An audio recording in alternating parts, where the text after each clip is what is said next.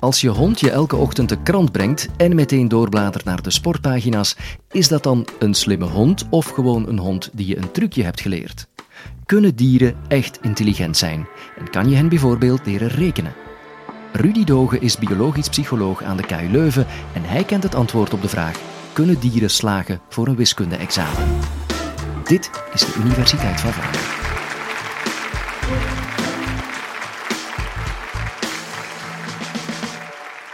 Het is misschien niet heel waarschijnlijk dat deze vraag met ja wordt beantwoord op het einde, maar we zullen zien. We zullen zien. Um, laat me het eerst eens even hebben over de manier waarop mensen soms kunnen slagen voor een wiskunde-examen. Dat verwijst naar het redeneervermogen. Het wordt zelfs beschouwd, kunnen redeneren, beschouwd als een typisch uh, menselijk fenomeen van onze een typisch menselijk aspect van onze intelligentie. Redeneren bespaart ons natuurlijk wel wat tijd, omdat we dan dingen kunnen overlopen in ons hoofd. We kunnen oplossingen zoeken voor problemen, levensproblemen soms ook, zonder dat we die allemaal eerst moeten uitproberen. Dat bespaart in dat opzicht de tijd. Het bespaart u ook om u in gevaarlijke situaties te bevinden. Dus het is eigenlijk toch wel een vermogen dat heel handig is. Zouden sommige dieren daar ook over beschikken? Wel, dat is eigenlijk waar ik het over wil hebben met u deze avond. Ten eerste, laten we eens even nadenken waarom mensen kunnen redeneren. Uh, dat heeft natuurlijk te maken met onze grote hersenen.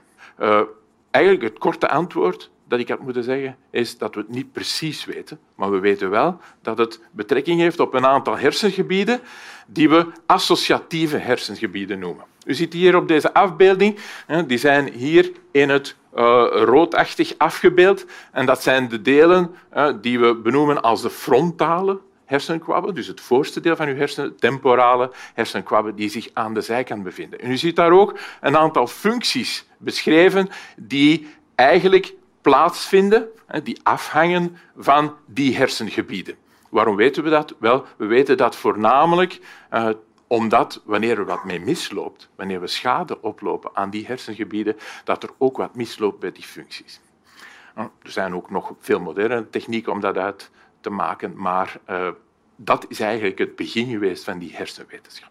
Natuurlijk, dieren kunnen ook wel best uh, complex gedrag tonen.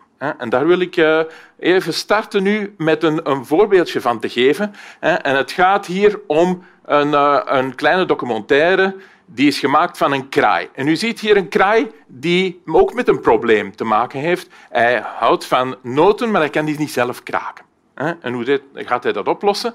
Wel, hij laat, zoals u ziet, die noot vallen op de rijweg. En hij wacht tot er een auto overrijdt. Ten eerste. En dan eh, gaat hij natuurlijk eh, die gekraakte noot gaat hij proberen op, opeten. Maar hij doet nog iets meer. U hebt het misschien opgemerkt daar. Hij wacht tot het groen is tot de auto stoppen en dan gaat hij die auto halen. Dat is best uh, wel heel vernuftig gedrag natuurlijk. Hè. Dus die, die kraai zat met een probleem en die heeft daar een oplossing voor gevonden.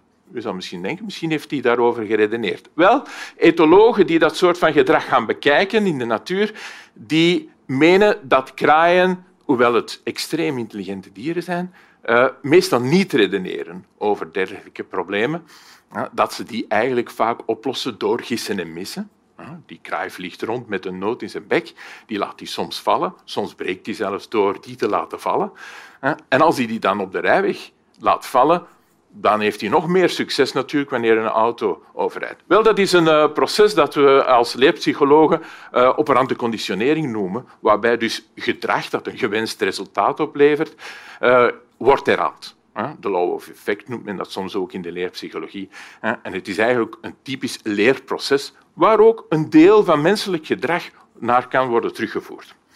Ten tweede gaan kraaien dan ook vaak van elkaar leren. Dat is een tweede aspect, imitatie.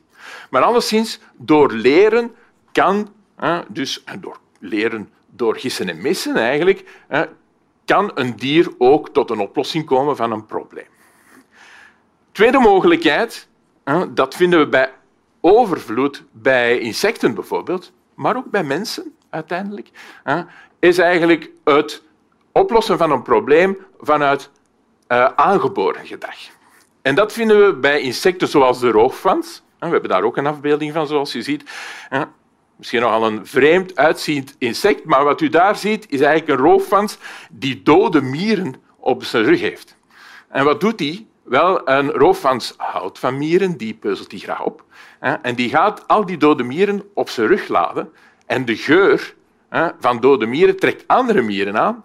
En dan gaat hij op die manier nieuwe prooi verschalken. Ook vernuftig natuurlijk.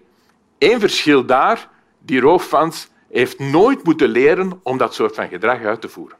Die, gezien het eenvoudige zenuwstelsel van insecten, die heeft eigenlijk dat soort van gedrag onmiddellijk aangeboren. Dat zit ingebakken in de manier waarop uh, zijn, uh, zijn lichaam is opgebouwd. Bij insecten, we hebben daar ook een afbeelding van, insecten hebben een zeer eenvoudig zenuwstelsel. Het bestaat eigenlijk vooral uit een aantal zenuwknopen. En dat werkt eigenlijk een beetje, is daarom dat die wieltjes daarnaast staan, het werkt een beetje als een horloge bijna. Het bestuurt dat lichaam van dat insect op een bijna mechanische manier. Het is ook een heel eenvoudige. Het heeft een zekere complexiteit natuurlijk. Maar het is toch, als we dat vergelijken met onze hersenen, of zelfs de hersenen van kraaien, dan is dat een relatief eenvoudige structuur. Maar dat maakt wel mogelijk om dus een vaak zeer uitgebreid aangeboren gedragsrepertoire te vertonen. Dan zijn we nog natuurlijk niet bij het redeneren. En eh, we hebben eens gaan kijken, ten eerste in het vergelijkend hersenonderzoek, of er ook wel wat overlap bestaat tussen de bouw van de hersenen, uh, tussen verschillende zoogdieren bijvoorbeeld. Wanneer u daarna kijkt op deze slide, ziet u dat er daar een hersenen worden afgebeeld, uh, niet helemaal op dezelfde schaal, maar uh, hersenen worden afgebeeld van zoogdieren die ook wel best als intelligent bestempeld zijn. Bijvoorbeeld dolfijnen natuurlijk en onze naaste verwanten, de chimpansees, en ietsje verder van ons verwijderd, de rhesusapen. Die hebben een stel hersenen die ook wel associatieve gebieden hebben, die ook wel uh, frontale kwabben hebben, die ook temporale kwabben hebben. Dus dat komt al wat in de buurt. Dus vanuit de vergelijkende anatomie zouden we kunnen zeggen, wel, die dieren zijn eigenlijk toch al wel gebouwd om te veronderstellen dat ze ook naast aangeboren en aangeleerde gedragingen misschien ook wel tot oplossingen kunnen komen van problemen door te redeneren. Wel, om uh, dat een keer grondig te onderzoeken, uh, proefondervindelijk te onderzoeken, hebben wij in ons laboratorium voor biologische psychologie een keer een experiment uitgevoerd. En dat is het experiment dat ik eigenlijk nu even aan u wil tonen, om dan uiteindelijk uh, tot een antwoord te komen van bestaat er misschien toch iets van redeneervermogen bij, uh, bij niet-menselijke dieren. Het experimentje wordt hier afgebeeld op deze figuur. Het bestond eigenlijk zeer eenvoudig uit een T-vormige arena waar de muis werd vrijgelaten in de uh, ene been van die T. Op het einde van die been hebben we de horizontale lijn van de T. Moest het diertje besluiten of die naar links of naar rechts ging gaan. En die weg werd eigenlijk versperd door twee deurtjes. En op die deurtjes stonden afbeeldingen. U ziet die afbeeldingen daar, ABCD, onderaan staan. Wat hebben we dan gedaan? Achter een van die twee deurtjes was een uh, beloning voor die muis. Die wordt hier voorgesteld door zo'n kaasje. Die twee deurtjes. Een van de deurtjes met een kruis op, zoals u hier ziet. En een van de deurtjes met uh, een ovale. Wel, dieren werden aangeleerd om die twee deurtjes te leren onderscheiden. Eén van de twee ging naar de mogelijke beloning. Een dergelijk paardje, we hebben ook verschillende andere paardjes aangeleerd, bijvoorbeeld een kruis en op de andere deur die schuine lijn. En in dit geval leidde alleen de deur met het kruis op tot de beloning. En dan tenslotte hebben we in, het laat, in de laatste fase hebben we een paar van stimuli getoond op die deurtjes die de dieren nog nooit tevoren hadden gezien. Hoe moesten ze dan oplossen? Hoe moesten ze eigenlijk de beslissing nemen? Ja, welk van de deurtjes ga ik nu binnengaan? Wel, de taak kon opgelost worden door een eenvoudige logische operatie die we transitieve inferentie noemen. Het is eigenlijk ook iets heel eenvoudigs dat in wiskunde ook aan bod komt.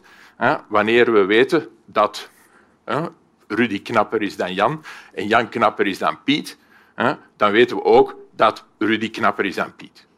Dus dat is de transitiviteit die u misschien nog herinnert van de eerste wiskundelessen. Wel, als u goed hebt opgelet bij die twee paardjes van stimuli van daarnet, kan eigenlijk een muis hier, in dit geval, ook wanneer die over dat redeneerproces van transitieve inferentie zou beschikken, ook het juiste deurtje kiezen. En we zagen dat eigenlijk 100% van onze dieren het deurtje hebben gekozen met het ovaal op. En wanneer u zich nog de paardjes herinnert, zal u zien dat inderdaad de dieren dat hebben opgelost door middel van transitieve inferentie. Wat zagen we bovendien? Want dat is natuurlijk wel een heel leuk experiment, maar waarom doen we zulke dingen? Ten eerste zagen we dat wanneer muizen schade hebben aan hun frontale kwabben bijvoorbeeld, dat ze dat niet kunnen uitvoeren. Wanneer muizen bepaalde eiwitten missen, die ook missen bij, in de hersenen van sommige kinderen met een ontwikkelingsstoornis, dat die muizen het ook niet kunnen. Dus je ziet, door het bestuderen van dergelijke processen kunnen we niet alleen een antwoord geven op de vraag waar we mee begonnen zijn, maar kunnen we eigenlijk ook bestuderen hoe de hersenen dergelijke problemen oplossen en hoe, wanneer er wat misloopt, we dergelijk onderzoek kunnen gebruiken om misschien ook naar oplossingen te zoeken, naar behandeling te zoeken. Dus kunnen dieren naast aangeboren en aangeleerde oplossingen voor problemen ook soms oplossingen beredeneren? Wel ja, tot op zekere hoogte, in zoverre hun uh, hersenen het toelaten, dat ze de correcte hersengebieden hebben, laat ons zeggen. Maar uw hond naar het wiskunde-examen sturen, misschien sommigen van u zeggen van ik heb een heel intelligente hond, dat zou bij de mijne wel gaan. Wel, ik denk dat het toch heel moeilijk zal zijn. Alle colleges van de Universiteit van Vlaanderen zijn gratis dankzij de steun van de vijf Vlaamse universiteiten, de Jonge Academie, KNAK en Radio 1.